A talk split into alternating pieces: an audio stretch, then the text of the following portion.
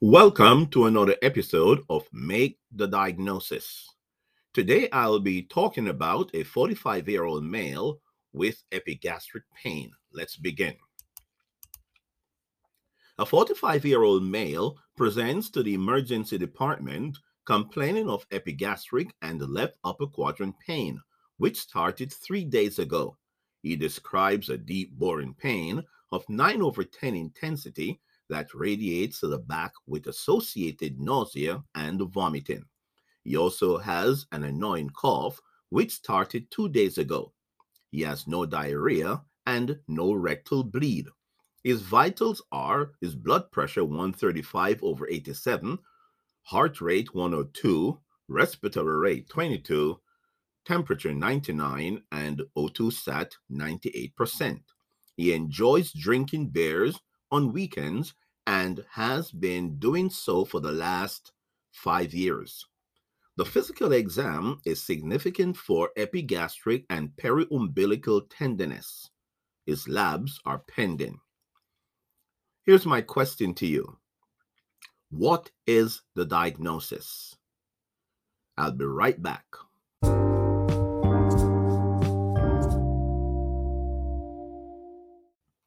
Well, I'm back. This patient has acute pancreatitis based on his age, based on his lifestyle, based on his clinical presentation. Even without the labs, he has acute pancreatitis. Now, acute pancreatitis is an acute inflammatory process of the pancreas which results from enzymatic autodigestion, particularly lipase. When the main pancreatic duct is obstructed, it becomes dilated and lipase leaks out into the parenchyma. So, what's the causes? What are the causes of pancreatitis, or what are the causes of acute pancreatitis? Well, there are several. Well, the number one is gallstone.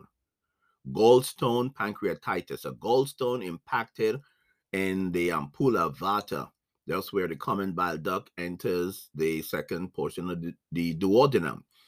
So gallstone is the number one cause, followed by um, heavy alcohol use, as in the, our patient, he drank alcohol every weekend. That's 52 weeks per year. Um, it's quite a, a buildup of alcohol in his system.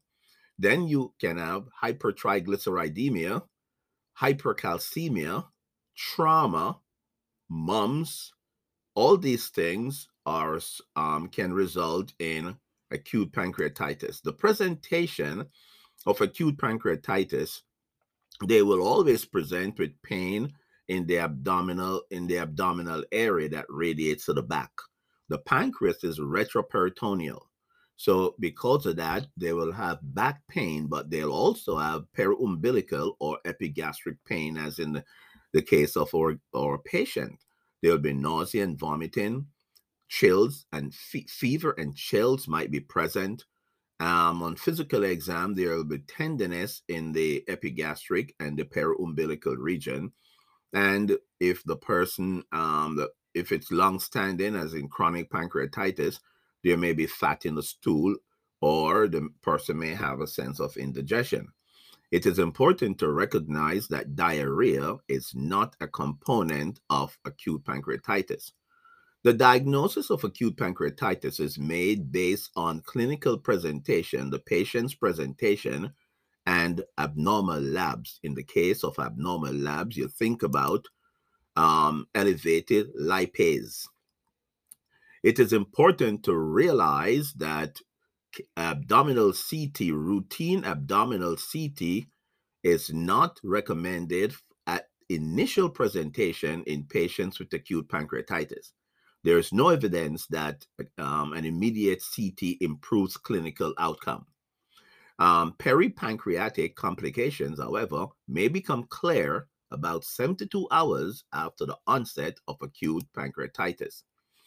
Let's classify pancreatitis. So pancreatitis can be classified um, in two ways. You first, you can have interstitial edematous acute pancreatitis, and that is when you have um, inflammation of the pancreas, and um, peripancreatic tissue um, without necrosis. The second classification is can be classified as necrotizing acute pancreatitis. And in this, you have inflammation of the pancreatic tissue plus parenchymal and peripancreatic necrosis. So one has necrosis, the other does not. Um, pancreatitis can also be classified in terms of the severity, such as mild, moderate, and severe. In mild acute pancreatitis, there is no organ failure and no local or systemic complication. In moderate um, severe acute pancreatitis, there is no organ failure or transient organ failure under 48 hours and or local complications. So with moderate um, um, severe acute pancreatitis, within under 48 hours, there there are no organ failures and um, no significant complication. That's within 48 hours. Severe acute, severe acute pancreatitis. In this, you have persistent organ failure after 48 hours. And this may involve um, one or more than one organ. So the the the the the timeline here is 48 hours. After 48 hours, that's the danger zone. Now, the initial management of acute pancreatitis is fluid replacement. These patients need to be given fluid. They should be hydrated at a rate of 5 to 10 ml per kg per hour and they can get either normal saline or lactated Ringer's. And all patients with acute pancreatitis should be hydrated unless there are contraindications, they have comorbidity, card, um, cardiovascular or renal um, comorbidities that would um, pre- preclude them from getting the fluid replacement. But beside that, all patients should be should be given fluid replacement because these patients are severely dehydrated. And we'll talk about that in a minute.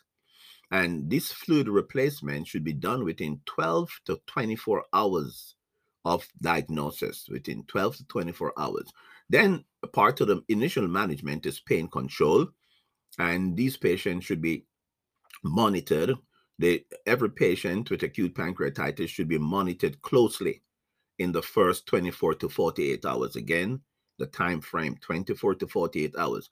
And nutrition should be started. So, um, total parenteral um, nutrition should be implemented.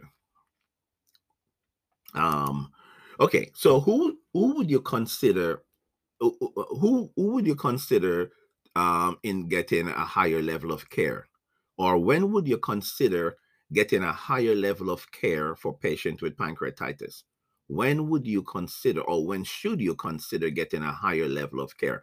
Well, if patients have persistent um, systemic inflammatory response after 48 hours, that's one reason. If the hematocrit, if there's elevated hematocrit greater than 44% of the original hematocrit, right? um well let me state that again if the hematocrit is greater than 44 um after 24 to 48 hours or if the BUN is greater than 20 milligrams per dl or if the creatinine is greater than 1.8 milligrams per dl that's another reason to elevate the level of care or if these patients are over 60 and of course, if they have any underlying cardiac or pulmonary disease, or if there is obesity. Now, let me go back to something. Our patient had cough, and we have, we have not said anything about the cough yet. But my question to you is yeah, he has a cough. Should you be concerned about the cough? And the answer is yes. Acute pancreatitis not only release bradykinin in the pancreas, but also in the lungs. Now, what is bradykinin? Bradykinin is a is a, it's a it is actually a peptide that promotes inflammation. So it is going to promote inflammation. And in promoting this inflammation, the result of the process is edema. So as a result of the release of bradykinin, you have fluid in the pleural space known as pleural effusion. You have inflammation in the lungs, which can result in cough, all as a result of bradykinin. Um, so it is important to recognize if your patient with pancreatitis also has a cough and you can make the association. Bradykinin is the connecting link. Now in terms of chronic pancreatitis a person with chronic pancreatitis would present with calcification state calcification on the x-ray that is you'd see it on the x-ray pancreas would be calcified steatorrhea which is fat in the stool and diabetes most times persons who have chronic pancreatitis are diabetic patients and then you have what is known as the radiographic sign. The radiographic sign in both acute and chronic pancreatitis is known as the sentinel loop of bowel, which is a blind loop of bowel.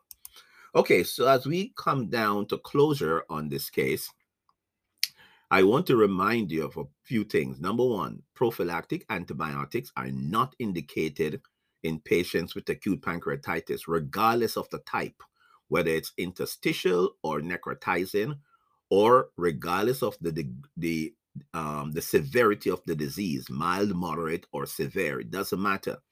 Prophylactic antibiotics are not recommended for these patients unless something else is going on. And then, of course, that time clinical decision and clinical common sense has to be used. But if it's pure pancreatitis, of um, absolutely not. Well, as usual, um, thanks for listening.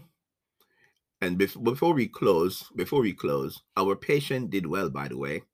He didn't need a higher level of care. He was cared for at the medical level, and of course, he did well and was discharged. Um, his lipase was through the roof, and of course, um, he had no, no, his sonogram did not indicate a gallstone, but so we know that his flare up of pancreatitis was due to alcohol. Well, thanks for listening. Please remember to care for the patient the way you would like to be cared for. So until next time, this is Norman saying your brain is a fertile field. Be careful what you plant in it. Good night.